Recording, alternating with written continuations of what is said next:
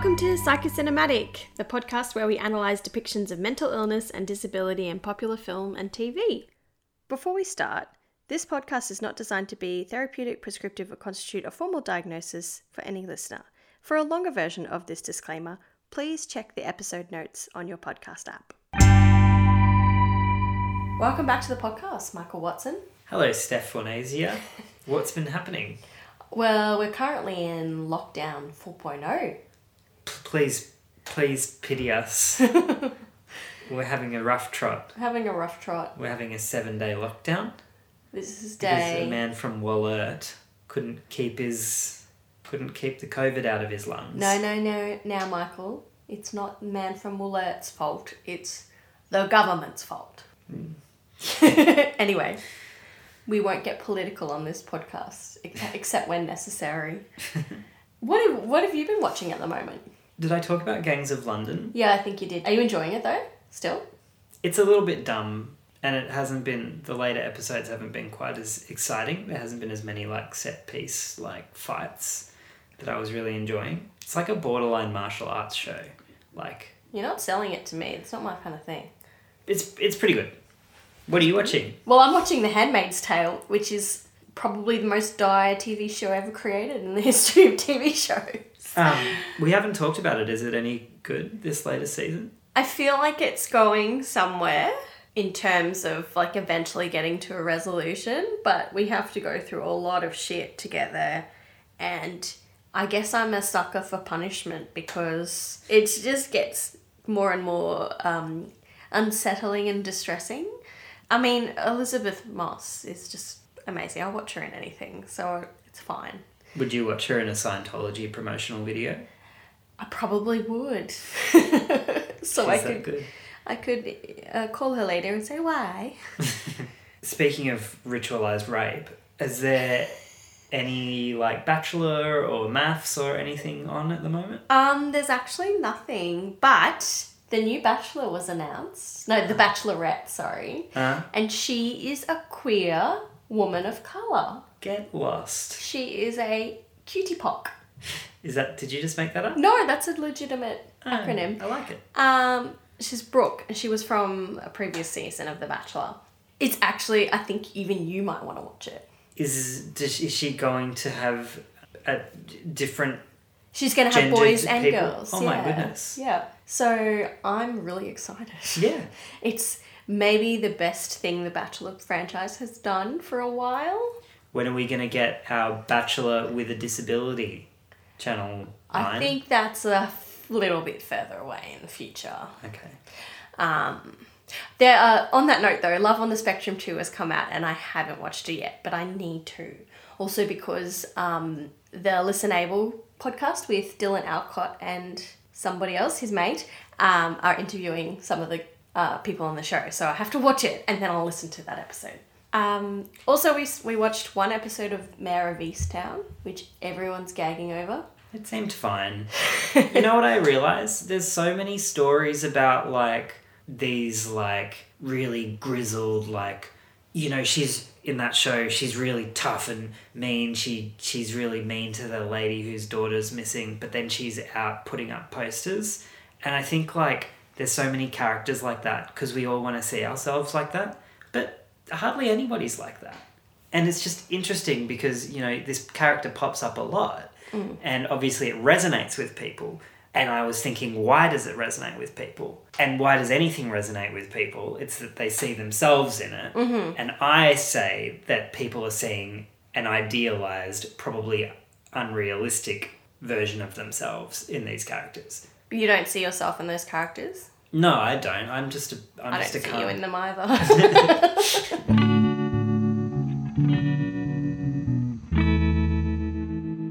what are we doing, Michael?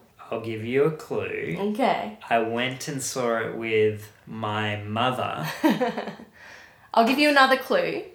It's in the title of the episode. It's the father. father. The father. the father. And Recent. it's directed by Florian Zeller, who is a quite Who a young you would playwright. know as a playwright, A playwright. a famous playwright.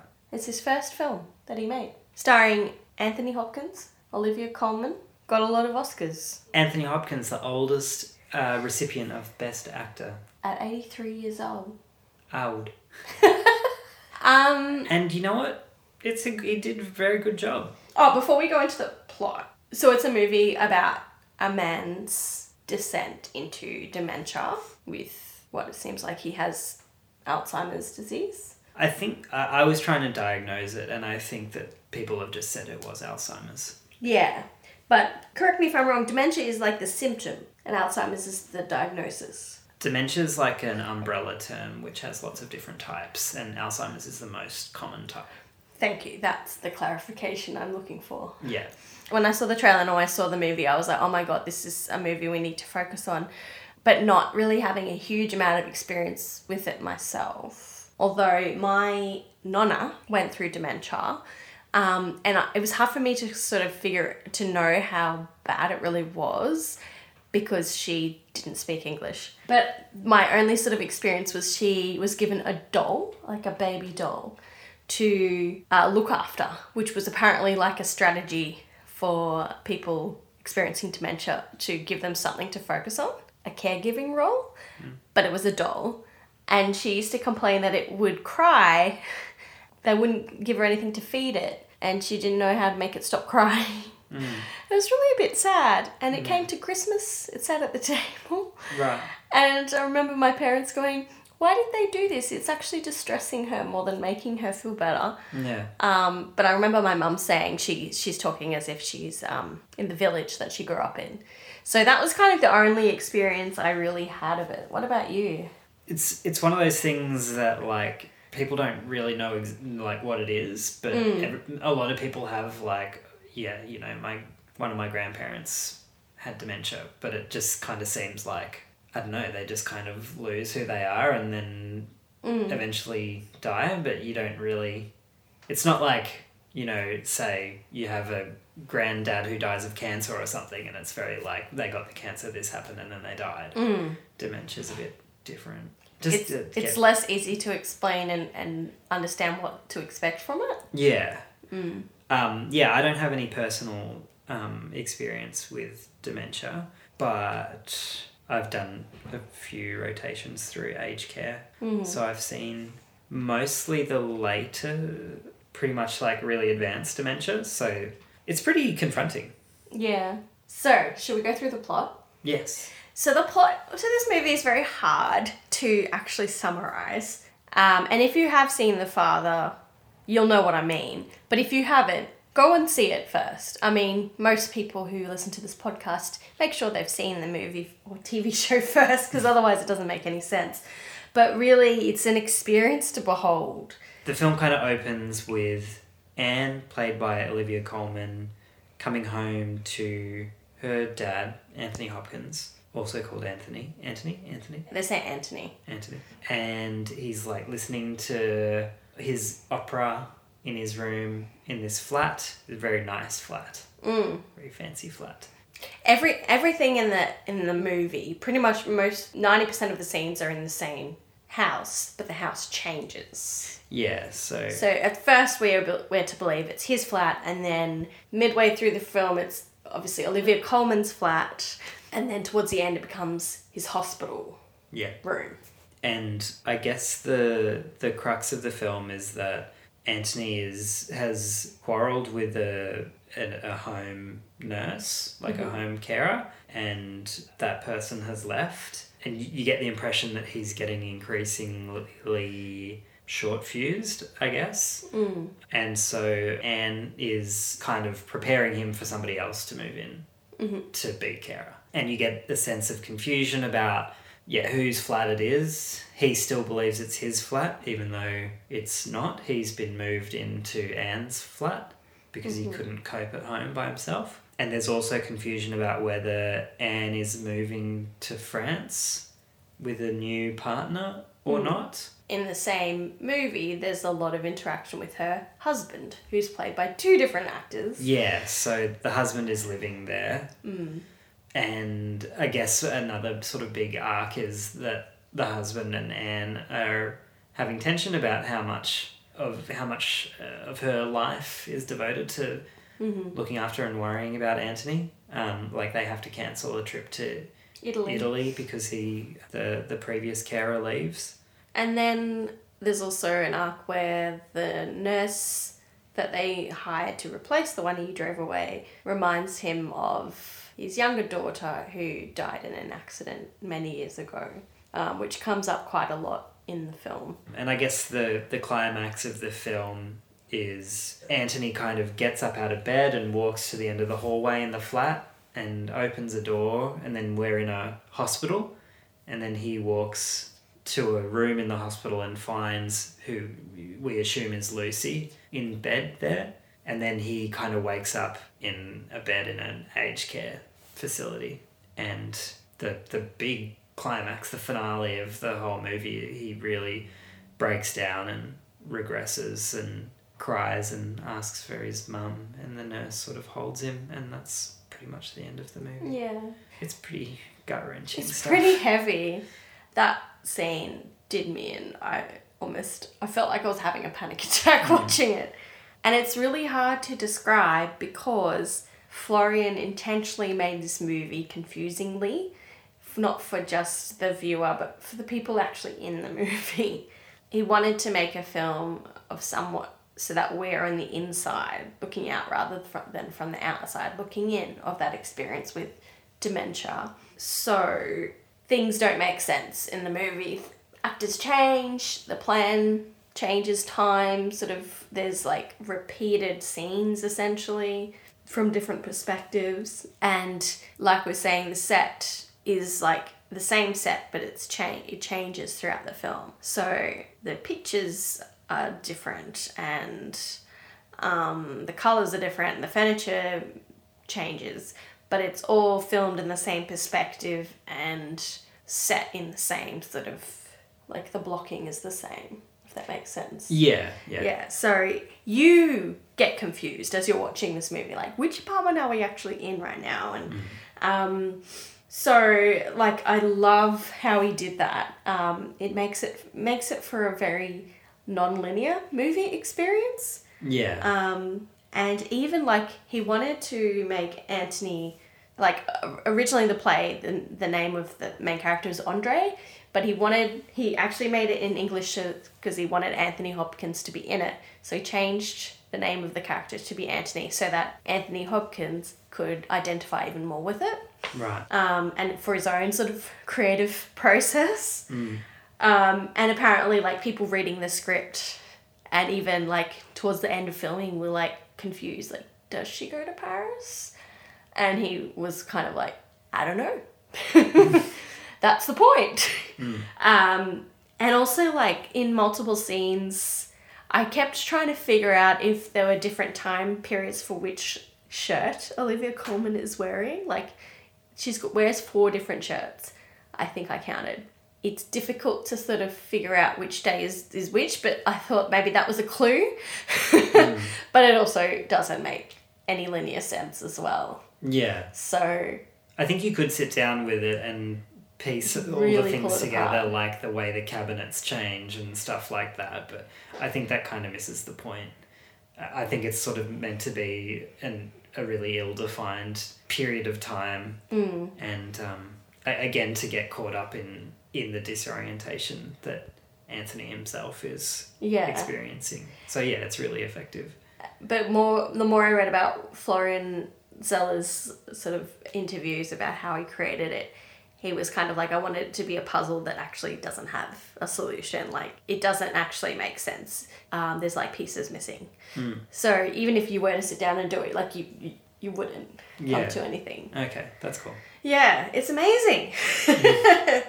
Can you tell that we liked it? Should we talk about lived experience? I mean, it sounds like Florian knew what he was doing. What I read was that he, his grandmother, who he was apparently raised by, Mm. had Alzheimer's. Yeah. So I guess he's had that outside looking in experience. Yeah. Can I read this quote? Mm, go ahead. I'll try and summarize it. So he wrote La Pere eight years ago, French for the father. Le père. Le Pere. Um, I'm pretty sure it's Le Pere. so when he was 15 years old, his grandmother began to struggle with dementia, and he says, As I was on that difficult journey, I realized that sometimes when you love someone, love alone is not always enough. The Father is about sharing the emotions around the experience of dementia, knowing that eventually we will all face a dilemma in our lives that asks, What do I do next? And he sort of mentioned that he was really surprised that wherever the play was performed, there were so many people in the audience that were like really moved by the play, and people would wait for him after the performance to tell their own stories about being affected by dementia. And he found that it was really a cathartic experience for a lot of people. So when he created the movie, he wanted the cinema experience to be even more immersive so that the audience felt like they were in the mind of the character. Yeah, so he I feel like he really transferred his own experience of someone who was like a parent to him going through it in a way that really, for, for a lot of people, channeled how it felt for them. So, I mean, you, you couldn't get more lived experience apart from him having Alzheimer's himself, really. Yeah. And I read an article that kind of intimated that Anthony Hopkins might have it or something. But it seemed Really? like it was, I think that they might have just been saying Anthony Hopkins is old. so I'm, I'm not sure about that. Did, did you find anything more? I did read that Anthony and Olivia weren't to do any research into anything to inform their performance. So it was really like natural. Any research into what um, people. the play people- or into um, Alzheimer's or dementia or how Okay. people would play it. He said that he he wanted Anthony to explore a different side of himself, connecting to his own anxieties and feelings about mortality, which was so meaningful, and use his own memories and fears to explore emotions. So maybe that's why he did such a good performance. um, but I mean, he's a really good actor. But there is this quote from Anthony Hopkins in Sydney Morning Herald where he says that when he saw himself on screen in The Father, playing an elderly man stumbling through the fog of dementia, he suddenly felt he was watching his own father. Uh, Richard Hopkins, a baker in the Welsh industrial seaport city of Newport, dwindled gradually with heart disease. And the quote is He became very depressed and belligerent, Hopkins remembers, and argumentative. I'd say something and he'd say, What do you mean by that? And there was a kind of listlessness. And the hurt, the pain he could cause my own mother. And he said, I looked at the father and recognised it with great fondness. I thought, that's my old man. So, nice that he can wrench something positive. it sounds like a pretty shit experience. yeah. Um, but yeah, not, uh, well, maybe some dementia symptoms. Possibly, yeah. Or just depression is quite difficult to um, Yeah. s- uh, separate from dementia. There'd probably be some overlap, yeah. Yeah, they, they present quite similarly. I think we could say he has a bit of lived experience of what it's like to see that. Yeah, someone deteriorating and changing. But no, I didn't see anything else about him potentially having dementia. Mm, no, I think it might have been a bit of it. I mean, he Fair won thing. an Oscar at 83. Like, that's pretty indicative of a, a mind that's enduring. um, I do like that he he is the age that someone with dementia more commonly would be. Yeah. Uh, and does Olivia Colman have any lived experience? Uh, well, I did read that. Um, she said, My lovely mum was a nurse specialising in geriatric care. I can just imagine Olivia Colman saying, My lovely mum, can't you? I can imagine. She- when, yeah. when I was reading her interviews, I was like, I can just imagine her saying that. and so she watched her with her patients quite a lot as a child, and she saw her mum looking after Granny. So, yeah, she's had a little bit of that lived experience. But I feel like anyone in the role would have some sort of connection or know someone who has had to look, had to go through a loved one going through dementia. Like it is actually really common, isn't it? Mm, yeah, but yeah, you're right. It's difficult because there's probably not many people with dementia who are making movies or TV No, shows. no, no, it, it would be more being the carer of someone with dementia Yeah. rather than having it yourself. Before we talk about accuracy, what, pray tell, is dementia as the umbrella term, and what specifically is Alzheimer's disease? And what is the difference?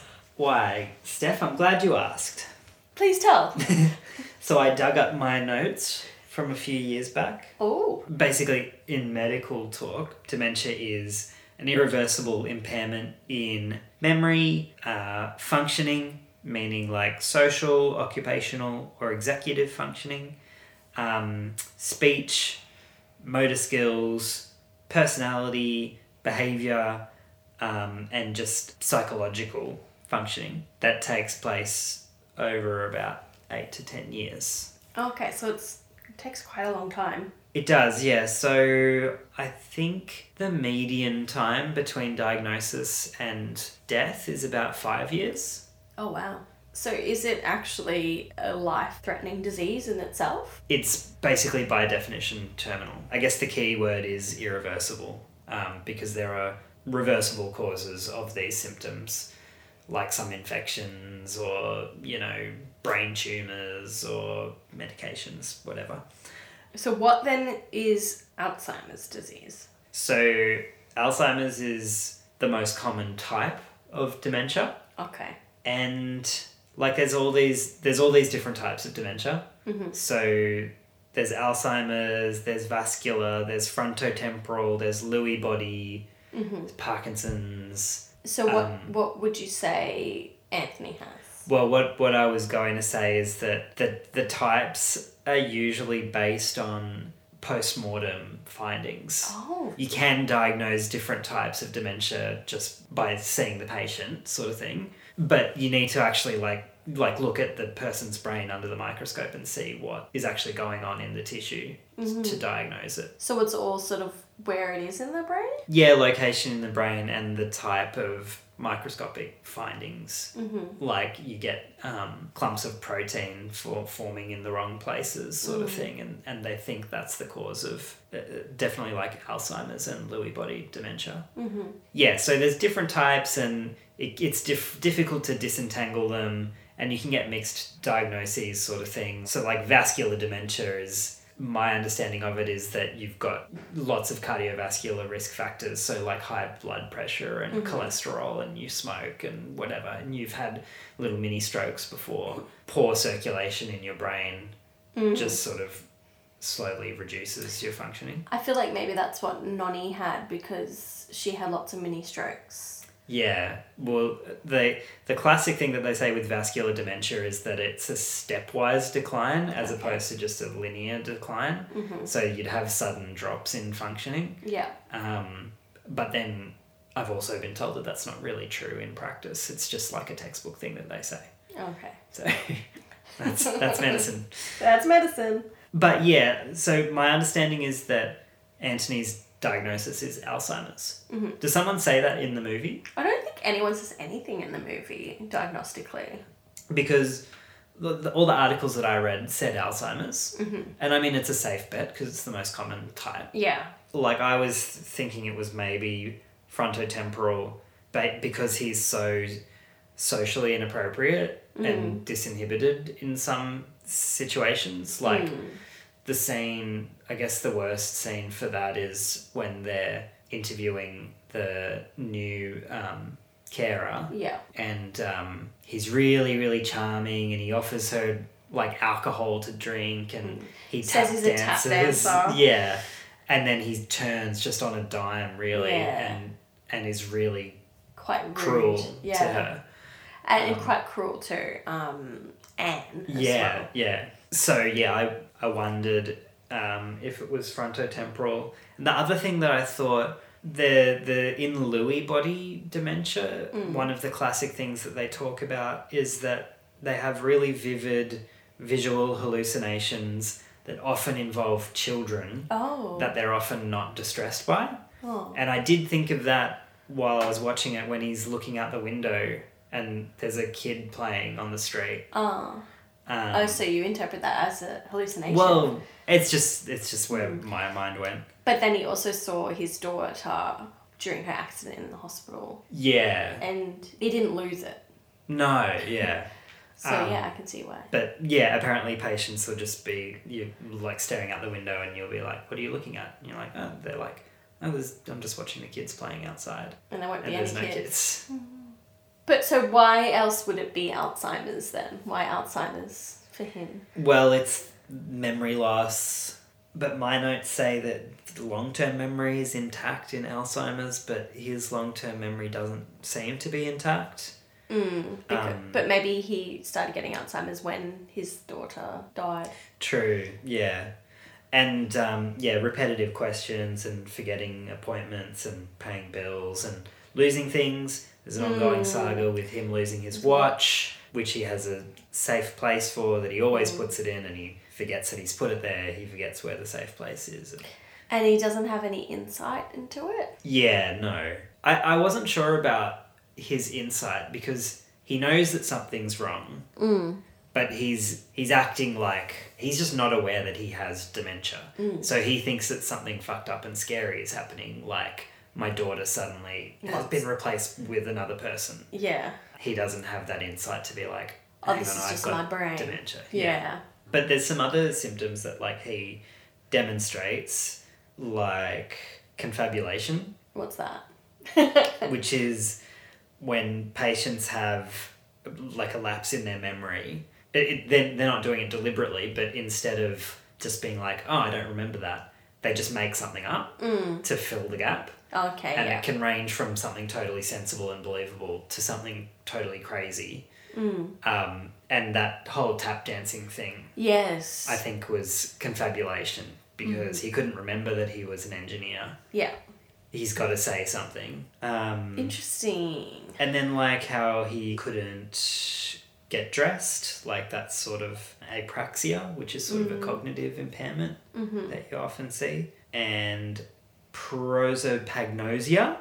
Prosopagnosia? Personia I don't know how to say that one. What is That's that? not recognizing people, Ah, yeah. which, We as, as we've said, movie, the, yeah. the actors change. And then I, I guess the last thing that I'd mention, which we actually mentioned way back in Joker Mm. pseudobulbar palsy, Oh! emotional incontinence, which is sort of an advanced symptom of dementia. And I think that's what was going on in the last scene where He's, he's crying. crying Yeah. and sort of regressing. It's just an, sort of an inability to kind of mask that, Impulse. yeah, to Mm. cry and emote. Yeah. I I didn't think of it that way. I just thought he was really just so confused and upset and like regressing back to being a child and wanting his mum and in that moment and being like but I want my mummy and she's not there and just being that confused little child not knowing what's happening which would be so distressing and overwhelming. Mm. so like like made sense to me. My query like you mentioned that personality can be one of the things. I wondered whether some of the like the cruelty um, that we see in anthony uh, like he says some really awful things to Anne. Like she's not very smart. She gets that from her mother, and you you always worry too much. And her little sister that I, that was my favorite and stuff. Was that is that the dementia or is that his personality? Because we only know the experience of Anthony while he's, he's experiencing these things, and we don't know what he was like beforehand. And like even he's almost manipulative. Well, it seems manipulative in a way. Like he'll refuse her help, and then when she's like, "Well, I'm gonna go to Paris," he's like, "You're abandoning me," and you know when he goes into that tap dancing charming state and then goes back into being cruel he says i'm going to outlive both of you like it's almost quite like delusions of grandeur like i wondered if that was who like maybe he was a narcissistic prick as a as a neurotypical what are your thoughts? I, I, I mean, like you say, we don't we don't get to see him while he's not having dementia, so we don't know. Personality changes are a big part of dementia, um, and I have heard before that quite commonly someone who's quite shy and reserved throughout all of their life can come down with some sort of dementia. I, I would say probably frontotemporal would be more common for this sort of thing. Mm. And then all of a sudden they turn into a massive prick. Mm. And it's it's they refer to it as it's sort of unmasking like their real personality mm. without any filter. Because like i don't know lots of people are probably pretty nasty on the inside but then they but they act nice on the outside And I think that um, non filter thing happens with him. Like when she says, I've met someone, he goes, You? like, yeah I, I my gut feeling is that the the meanness and the cruelty that he d- sort of demonstrates in the movie, I, I think that's I, I would attribute that to the dementia. The, the fact that Anne is still around and caring for him so attentively mm. and the whole little daddy thing Yes. that that tells me that they probably had a good relationship Yeah. so that he, he probably wasn't like that beforehand And to clarify that, when he's talking about Lucy, who is the younger sister who who had had died, he says, "Oh, she used to call me little daddy. Isn't that sweet, little daddy?" And Olivia's quite upset when he's saying this. I think. Oh no, she might not be in the room at that point. And then later on, when he's quite upset, Anne is comforting him. She's calling him little daddy. So I, I did interpret that as he loved Anne just as deeply as her sister, hmm. and he was actually talking about some of the things that Anne was doing, but hmm. because of the dementia, it's not coming out, and he's maybe he's mixing up his memories, yeah yeah Mm. yeah that's definitely possible which would be so traumatizing as the daughter. oh to go totally yeah it's a horrific thing to have to go through Mm. for through, through those sorts of times yeah Mo- most people who are carers find it a really rewarding experience i think that comes from like the qualitative research but that's not to say that it's not massively massively hard and that it's you know a risk factor for depression and Mm. elder abuse and it's an extremely tough job to end up in Um, just some other little things that I noticed that I, from my very limited experience, I thought was very accurate. The way in the kitchen scene when he's putting things away um, from the bags, um, he's sort of mindlessly doing it and sort of, he lo- looks like he's going off to do something and then he kind of stops in his tracks. And then he sort of looks at the plastic bag in his hand, like, what, what's this doing in my hand? And then sort of balls it and puts it in his pocket. Like, just little things like that, like where you can just sort of see he had a plan, then he doesn't remember what's going on right now. yeah Um, and like when he's like walking through his apartment and he's just got a fork in his hand for no particular reason. yeah And then later on, when she's going through his hiding place, there's a fork in there. yeah Like just little details like that.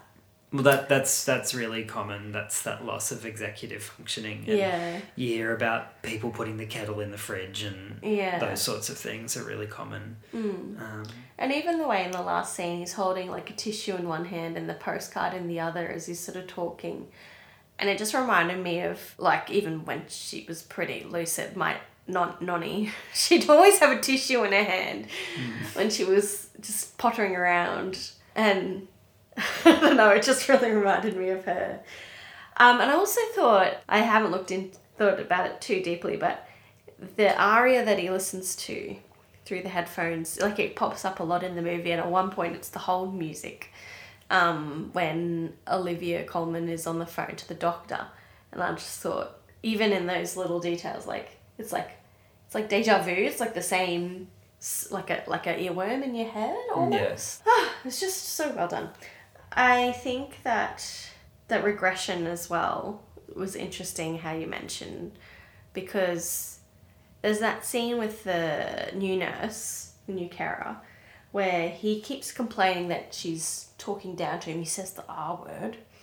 mm, Um, like, are you a nun? Then why are you talking to me like I'm mm, the R word? Um, and he says, I'm very smart. I have a memory like an elephant. And then when he's taking, his, like in the same sentence, when he's taking his pills, he's acting like a child. Like, nope, down, like, down it goes. Oh, and it's gone. And she's like, bravo. So, like, he, that switch from I'm an adult to I'm going to act like a child was like so quick. mm. Is that quite accurate? Like, how quick that can. Um, Go? I, I'm I'm not really sure to be honest. I've never seen it, but I believed it. yeah. I guess because short term memory is poor and, and like bizarre behavior and that sort of thing can be part of it. So Mm. he doesn't really remember perhaps that he was, you know, trying to be a, an adult big boy. one second ago.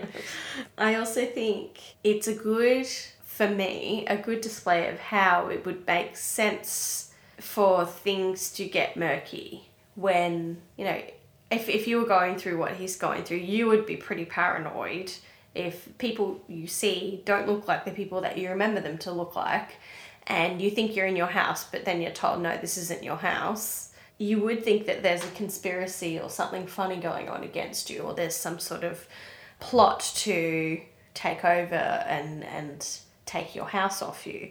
And a few people, when they've seen this film, that will are thinking like, oh, maybe that, like in the beginning, they were thinking, oh, maybe this is like an elaborate plot to confuse him so that they can get his inheritance or something or take stuff off him.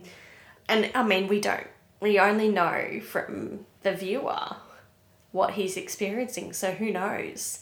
Um, it'd be so unsettling and you can't like you can't trust your own mind so you don't know what's going on and it would be so easy like you say to abuse that for someone and just lie to them.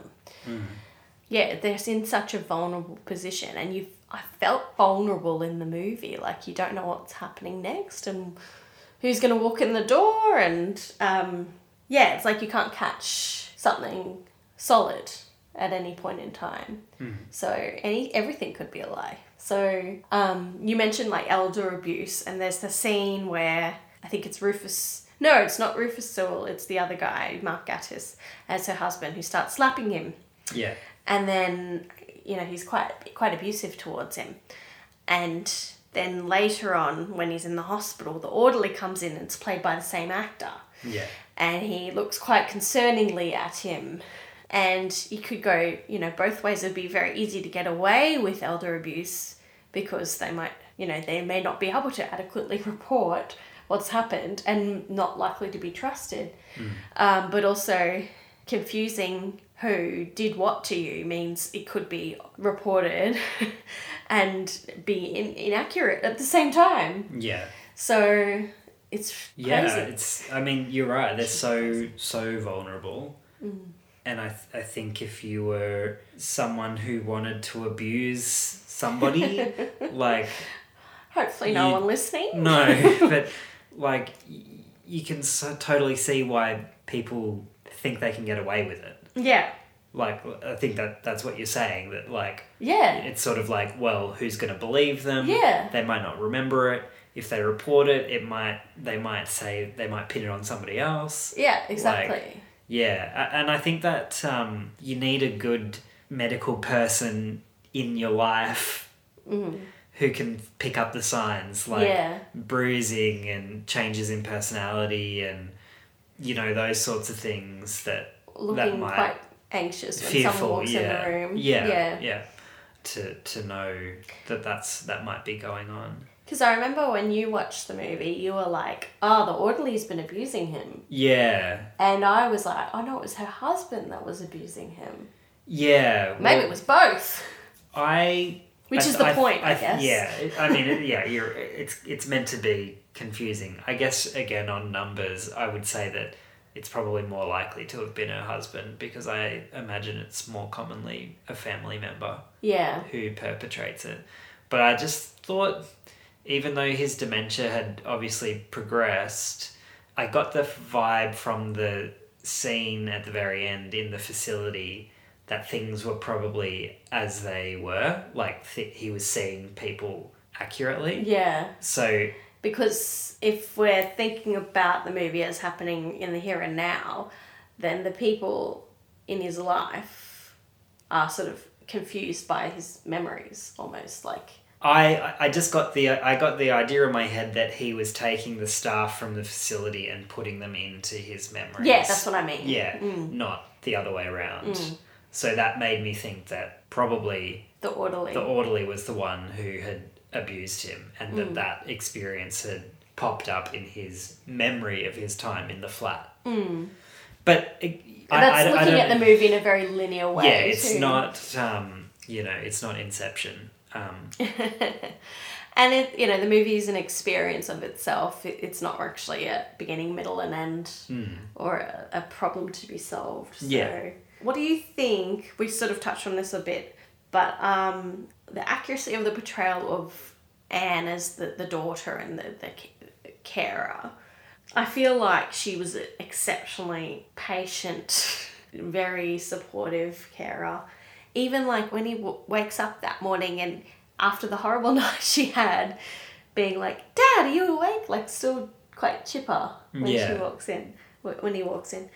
What do you think? Yeah, she's pretty amazing. Um, I mean, I guess everybody's experience is different. Mm. And um, obviously that character did an amazing job, I reckon, even though like it was obviously extremely difficult. And there's that scene where she goes into his bedroom at night and she smothers him with the pillow, which you assume is just her imagination, perhaps. She's actually strangling him. but Strangling. yeah. But I think it would be like totally natural and normal to feel that way. Mm. Um, because he's essentially like now her whole life, really. Mm. You, you don't get the sense that she has much time to think about anything else. I'm, I'm guessing that the reasoning for putting it in there is because it's it's demonstrating how hard it is and how it would be very tempting to want to do that, but it's also just a bit of like a stereotype, which we'll get to. Um, but I do think like you can see she's she's literally like you said she's changed her life for him. Yeah. She's trying to do everything what, that she can for him, but he's, he do, really doesn't have any appreciation for it because she's at the mercy of his illness, and his illness is making her be put through the ringer essentially at every moment. But there is that nice moment where he says, "And thank you for everything." Like it's that kind of a moment of clarity where he realizes how much she's done for him. Hmm.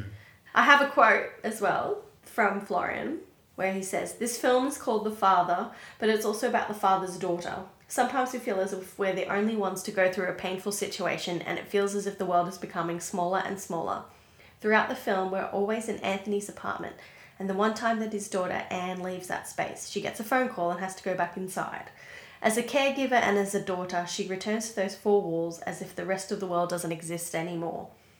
We know that caregivers can feel so alone. By sharing our hopes, fears, and desperate moments, it may not change our situation, but by being open, we remind others that they are not alone. Our humanity is what keeps us all connected, and it's through that humanity that we find help. Florian sounds like a great guy. He seems really awesome. I really like him. I wanted to talk about Imogen Poots. Mm. And like I didn't understand what her actual role was. Um Like as so I guess like in our um, vocabulary we'd call her like a disability support worker mm, or an aged care support worker. Just I just found I just didn't believe her like accepting alcohol from him yeah. And, like- ah, well, I mean, it's the UK. I don't know. Uh, yeah, and like the just the way she was with him, I just didn't believe. I just couldn't believe somebody in her role acting that way. She was just really, really casual with him, Mm. um, and it just made me wonder like who who she was and what her training was. She just wasn't very professional. We don't know anything about her background. Yeah.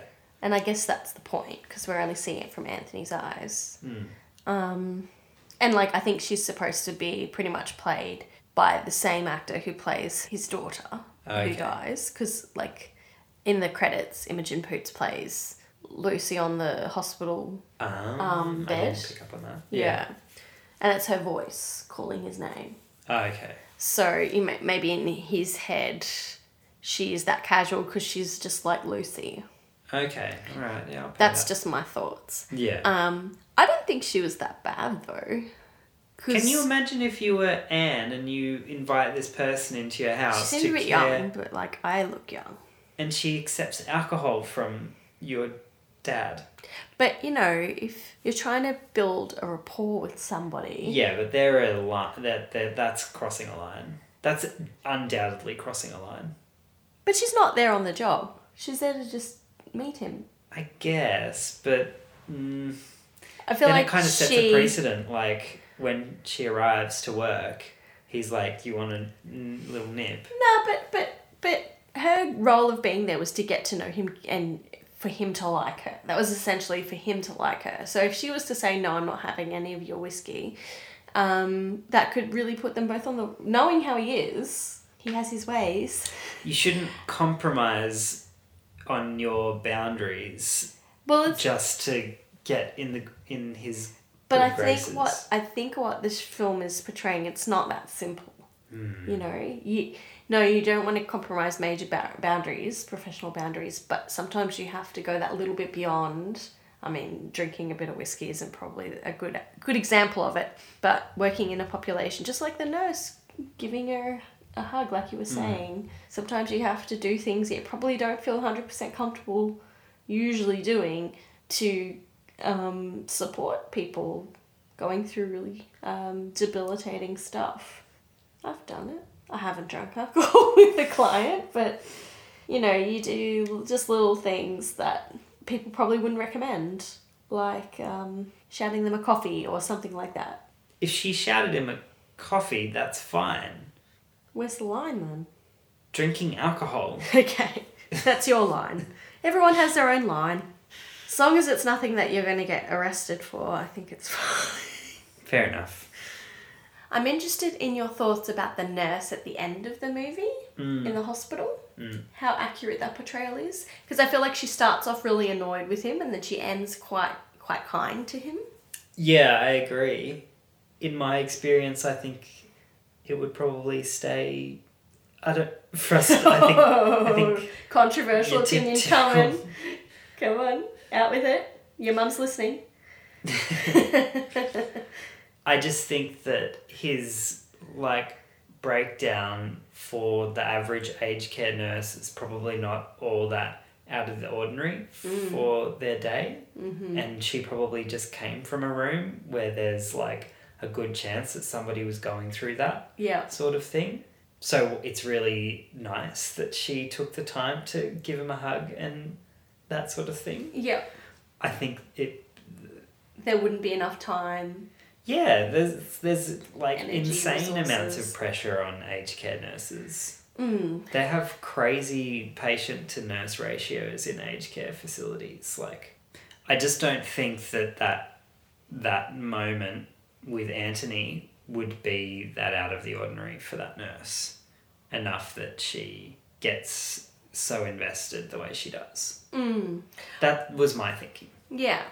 I do wonder though, like she's in there to get him dressed, and if he's having a meltdown, she kind of needs to calm him down so he'll get dressed, which is what she was kind of doing. Yeah. Um, I mean, what would be the alternative to doing that?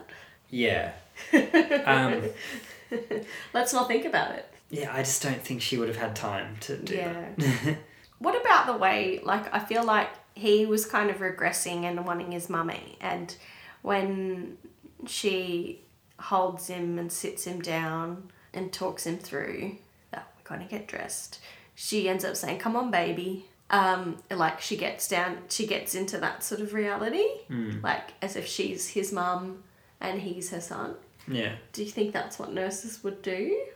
I mean, it's not something I've seen. I saw a nurse on an, on a dementia ward who would always like hug and kiss her patients goodnight, Mm, which seemed to. that's weird. weird. I mean, like, Wait, know. lip kiss? not a lip kiss, kiss on the cheek. A kiss on the. cheek. oh. Well, you couldn't get away with that in COVID times. I mean, it's nice, but it's also like a bit of a boundary crossed. to me. Yeah, but it's a But different. I, I think fish, students like I, I obviously I'm a student and I think we're really like no you don't you don't do anything like that like you're a doctor or a nurse or whatever you're like You're a professional. you're, You're, just in a box. this role like you're just a, an automaton um, so you can't do any of that stuff but I think in practice you, you those, those boundaries get a little bit more blurred. Mm. and you know i think a nurse in that situation who's got plenty of time on their hands would make a judgment call and be like you know what? I'll give anthony a cuddle. Yeah. and he wants his mummy. I'll call him baby. It's soothing and And I feel Uh, like he would have eventually gotten dressed. Because I feel like what she had to do to get him through it is ground him and bring him back to the moment and the little little steps of the day to get him out of that distress that he was feeling, which is very uh, common uh, sort of anxiety management strategy. So I feel like that's what she was trying to do, and I thought it probably takes a bit of skill and training to be able to do that. Yeah. I think uh, the whole point of the film is that we empathize with a person that we don't normally empathize with. Yeah, hundred percent. Um, so, and like, if the nurse was cruel to him at the end, it would have kind of felt like more of the same uh, from the whole movie. Like s- we needed we needed that to make it more to hit home harder. Yeah. Like and to see that tenderness with him. Because even But to, to make it about just doing that so he'll get dressed. oh no, I'm not reducing it to that, but like But that is that's what I think an aged care nurse would probably be thinking. yeah, Like I've got twenty other people to get dressed, yeah, so let's come on. yeah, And I'm not gonna be sitting down hugging and babe say calling every fourth or fifth one baby and, and mm, so maybe that's not all that accurate, but I think from a film point of view it was how it was what we needed. I think I yeah I, I hear what you're saying and I think you're right.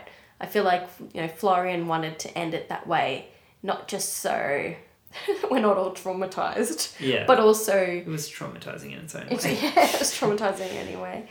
Um, but also so he can sort of show the world because the world saw this movie. Well, we hope because no, a lot of the world didn't have much else to do. Um, how we should treat people with dementia Yeah. and that we need to be compassionate and empathetic, and also because it doesn't discriminate. He's he's a rich. well-off man who's had a, a good life and any one of us could be him very easily might be him so it's it's almost like a bit of a you know you experience you have empathy for him even though he's a, a bit of a shit at times because you're seeing it through his eyes and that's how you would want to be treated if you were him Yeah. Hmm. I would just say that um, Alzheimer, Alzheimer and dementia associations really like the movie. Oh yeah, I saw that they said it's one of uh, only like two movies that some Alzheimer's Association of America like endorses Wow. because it, none of the others are like they're all outside looking in. Yeah. The Alzheimer's Therapeutic Research Institute uh, medical director said he thought it did a great job in portraying the chaos that someone can feel as they're going through the dementia stages, particularly the moderate stages of Alzheimer's disease, where they have some insight which causes them to feel uncomfortable and want to cover it up. Yeah. which I think was definitely the case with him. Like you could tell he's he, you could see in moments he's like really confused as to what's happening, but just doesn't doesn't want to acknowledge and admit to it. Yeah, he Yeah. kind of when he's really confused, he just plays along.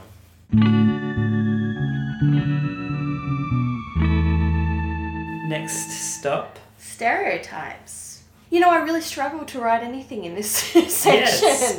Very it's refreshing. I feel like the movie introduces what we think are those classic stereotype tropes and then sort of turns it around.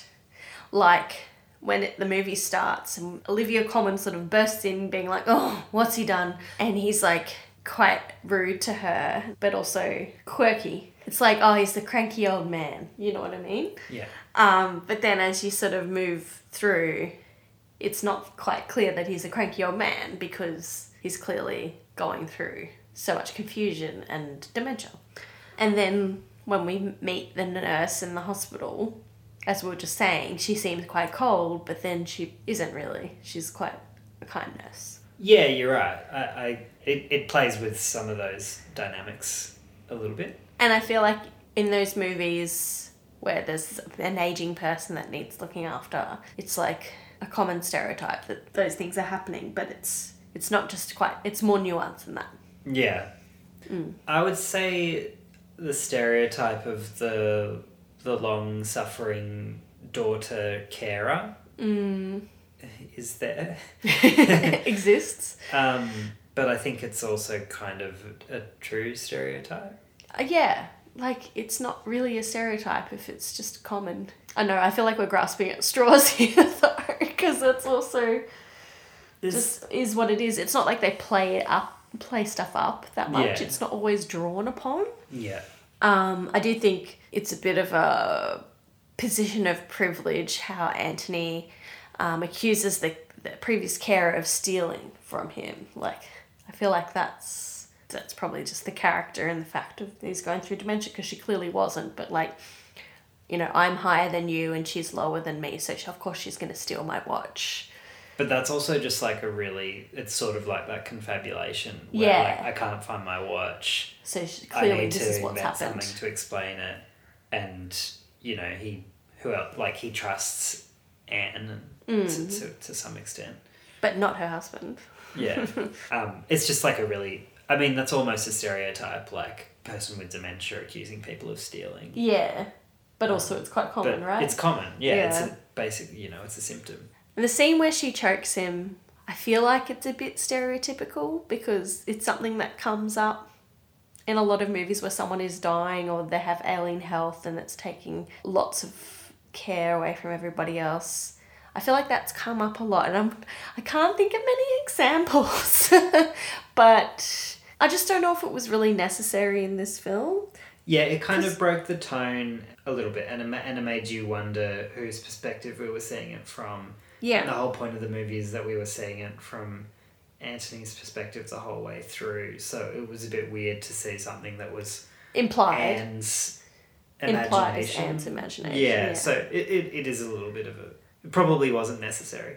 But I, I imagine the point of it was to demonstrate just how difficult it was for Anne to go through. But I think we we got that anyway from it. I think so too. Yeah, Like- but but but it pushes it to the point where she's like thinking about transgressing basic Yeah. human morals. Yeah, or you know, depending on how you, you see it, maybe not. But um, I just think, you know, it might have been in his head like what he would expect her to do or imagine her to do. I don't know, but for someone who does care for people with dementia, or has had lots of people in their lives die from dementia, and seeing that film could be a bit triggering, and you know, even if they were in the stages of dementia, maybe wouldn't enjoy watching that scene. Probably not. Probably not. Hey. I mean, no one enjoys watching that scene. If I was still feeling, if I was like caring for somebody with dementia and I was still feeling really raw about it, I wouldn't watch this movie. No, you probably would. And if I did watch the movie and I was triggered by it, I would only have myself to blame. I honestly only found out what it was about from the trailer. And there's lots of movies I've seen without watching the trailer. So it might not be only yourself to blame.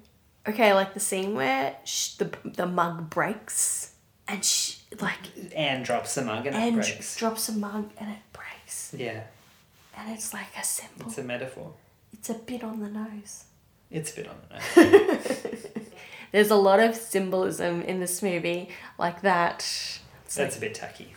and you know the big face sculpture that's part of the hospital or whatever that Anne walks past. That's like just a bit of face. Hmm. It's like Oh, massive. yeah, yeah, It's like trying to say like a person's personality taken from them. I don't know. Also losing his watch, losing time, Yeah. bit on the old schnoz. Yeah, but it's all believable. It's just a little bit overhanded, I think. I think so. I'm oh look, I am grasping at straws here.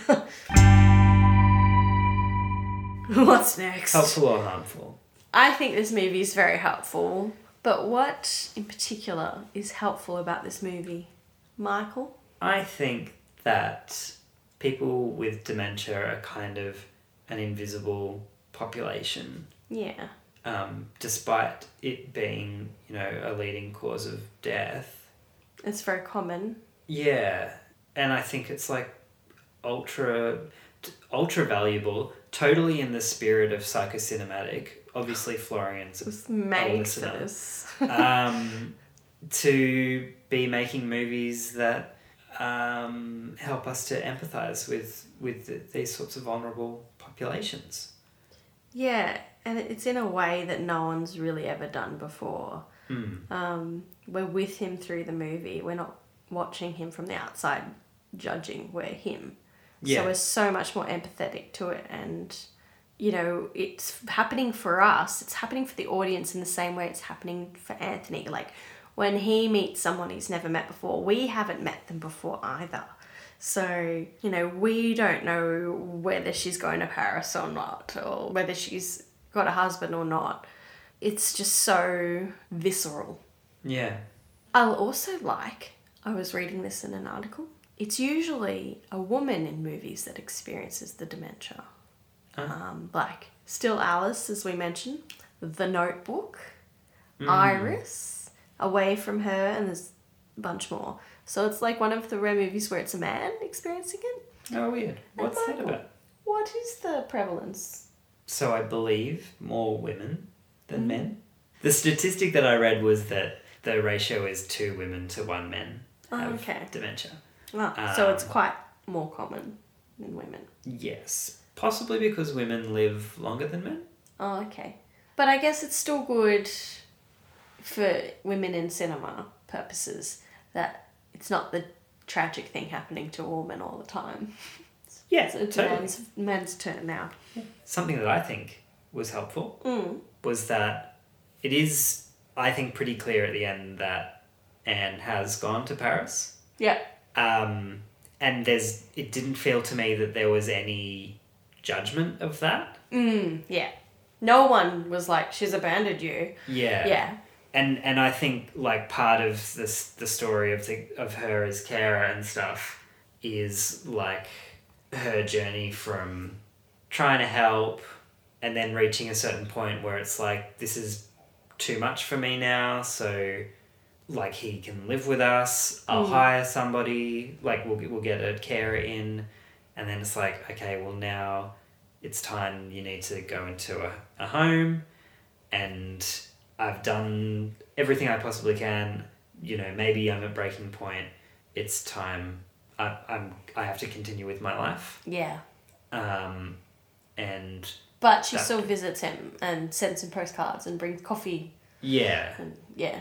Um, so I just. I just like that the film to me didn't seem to be saying that that was a good or a bad decision. No. It was just that that's what happened. Yeah. Um, yeah, so it was a nice non-judgmental. Yeah, I, I, to- I totally agree. Yeah, there's, uh, apart from Anthony's reaction, it's all very, this is just what's happening. Yeah. And And that was good. I imagine Anne feels terrible and Well, it took her that long to Anthony get would to be that upset point. about it. Yeah. I also like that there's no resolution. Mm. Like there's there's not really. I mean, it seems in the end of the movie she's gone to Paris, but like it's not like he dies or I think if he were to die, we would have needed to have seen him before dementia for that to really like hit home. mm, Because you um, don't really have a sense of what Anne would have lost if he were to die. Yeah, that's true. Also, like, he's gonna die. But I'm glad we didn't see it. Mm. There's a a quote from Florian in the Hollywood Reporter. I can't wait to hear this. I really like Florian. So, in the Hollywood Reporter, they say the journey's inevitable destination in The Father is one of acceptance, where it becomes clear that the film's pieces, be they location, dialogue, or characters, simply cannot be reassembled in any coherent order, even by the most experienced cryptic crossword fanatic. Here's Zeller, Florian. The moment comes when you understand that you're not capable of doing it, and when you do Just let it go, I think that something happens and you understand the story on a more emotional level. It's as if you have accepted that your brain cannot do the job and you just have your heart. He's such a sweet man. Um, I think that's the thing. Like, we can't cure it. There is the problem. It's one of those things I doubt we'll have a cure for because it's, you know, even if we find something to manage, like one of this particular types of dementia, your mind will atrophy as you get older. It's just not designed. Your brain's not going to live forever. Just can't. Can it? You sound like those people in like the 1800s who were like, the human body isn't designed to go more than 30 kilometers an hour. Okay, well, anyway, in this day and age, we can't cure it. We just have to accept that it's a thing and we have to start highlighting it more so we can actually manage it rather than pretend it doesn't exist. Yeah, and and I think like the massively helpful thing about this film is is just putting a very realistic story out there for people to mm. see and for you know you feel some solidarity if you're going through it yourself like Florian said earlier you know if you're a carer of somebody with dementia and you see this film it's like oh, I'm not I'm not alone like other people are going through this and yeah that's like so helpful Yeah. BBC.com um, said that it's good showing what it is rather than presenting it as something beyond our understanding. Um, and there were like hopefully people who actually work in this, who, who make decisions around this kind of thing, see it and feel a bit more empathetic towards the way most governments manage disability as a whole is pretty poor. So at least this is one of those really well made movies that might actually maybe shift the way people think about dementia as a whole. And it, you know, it did so well in the Oscars. It's it's it's a worldwide success. So there is hope that maybe some positive good can come out of this movie. Like if there is, I think there's a likelihood that could happen. So bloody bloody helpful. is there anything harmful about it? I did read a quote on the conversation.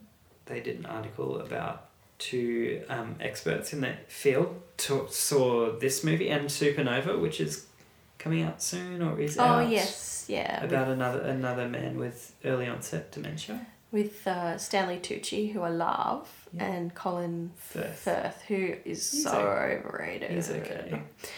Um. Anyway, And they said that um, they were they were they were pretty into both of them. Um, but the last thing they said was just like, it's not all. Uh, I'm paraphrasing shockingly, but it's like, like yes, dementia is a terminal illness, but it's not always like so nihilistic and sad and doom and gloom. Like let's not forget like compassion and giving people you know joyful times and stuff.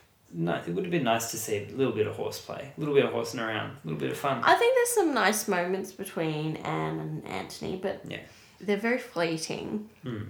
and they're broken up often by his personality change or being in a new scene. And but yeah, I agree. Like it made me terrified of Hmm. getting old. Uh, Of getting old or getting dementia. both being a burden you know like you you do get the sense in the movie that he is trying so hard not to be a burden almost because he's trying to re- refuse the help that she's giving putting it back on her like oh, i'm just doing this for her because she's a warrior. Um, when you can see how much he impacts her life. And it's it's almost could be viewed as you know people with dementia are burdens on their family members. Yeah. so that's not maybe the best message. Um, But neither would it be helpful if it was like Anthony has dementia and everything's okay but you know like it's a balance. my parents saw this before we did and dad told me very his dad's a man of not many words but he said very clearly it was very scary i, I like this could, it could be me and i don't i'm not looking forward to that i don't i don't want that to happen it scared me so um i get that Yeah. it's it's definitely a more terrifying image. Like I, I think I, I said after I saw it, uh, it's devastating, and it is a devastating disease. But it's I guess it's very one note in that way. That was kind of my criticism, yeah, that it was for the the first uh, the first three quarters of the film you're kind of just seeing the same thing kind of play out again and again a little bit. There's a little It bit of humor in it. Yeah. Well, yeah, it's literally like there's some scenes that are pretty much repeated. Yeah, uh, sorry, I didn't mean like that. I just meant the same like when Note. watch? yeah. someone who's who's gonna walk in. I I was worried that I was gonna get bored at maybe the midway point, and then I didn't. I think though a lot of that is so much like how you can kind of see how it began as a play. Yeah, like the dialogue coming back to it. Like the first scene, I was like, oh, you can definitely tell that this was a play. yeah. Um, It's talky, it's very talky. and, And- one set. I guess if I had one last criticism, it's a very white movie. Mm. Very, very white.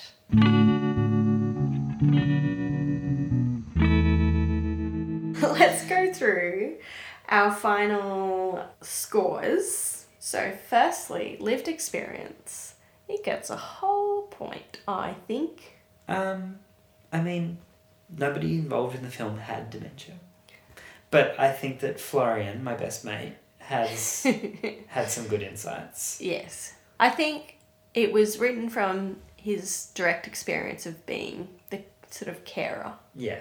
So, to be able to write a film, I think it would be very difficult to do if you had dementia. So, as close to lived experience as you could possibly get realistically, I think it gets full marks. Okay. I agree. Accuracy. 10 out of 10. You're pretty happy with it? Oh, absolutely. The The, only thing I man in the hesitate with is um, the his staff, the carer, and then the nurse. But yeah, Mm-hmm. but no, we but in terms agree of to disagree with some of those things. yeah, in terms of his symptoms, um, Bang on. oh, but yeah, very good, very good. Stereotypes. I found it really hard to come up with any, Yeah, so I think it passes. and uh, there's not enough like there's not enough movies about dementia for there to be stereotypes. It's only very like like oh like it it doesn't use a lot of the stereotypes of like in the notebook where she comes out of her memory fog and she's you know lucid for a short period of time and then they dance like Yeah, true. that doesn't happen right There's like intermittent periods of lucidity, but not like a period where they finish all their unfinished business. Yeah. and everyone cries and And actually, there's a new movie that's come out. There's a lot of films about dementia at the moment called, um, I think it's called Still June. It's an Australian one with Noni with Noni. Hazlehurst. Yeah. And that's she's come out of her dementia after many many years. yeah. Yeah. I was reading about it. Which is an interesting concept, but not very realistic. Um, and lastly, helpful or harmful. I think it was hugely helpful. Yeah, I agree. This is the best movie we've done. I've been saying for a while we need to do a, like a good movie. Yeah, we finally that did one. Hits all the things, and it did it. I think we've solved the problem. I think we can Podcast complete. end the podcast now. No, no, we won't be doing that. We've got more for you. Well, thanks for coming along this journey, Michael. Thanks for having me again. Well, uh, I'll see you on the couch, Michael, because that's where we'll be staying for the next five days. Yeah, yeah. See you then. Lockdown 4.0. Can't wait. Uh, thank you so much for listening, everyone. Don't forget to rate, review, and subscribe. We need more reviewers. Yeah, tell us what you really think. Tell your friends about our podcast. Add us on the Insta, on the Facebook, on the on the on the Twitters, and Naz said she's going to make us a TikTok. All right, Naz. So we'll see what that looks like. Can't wait. see ya. Thank you. Bye. Bye bye.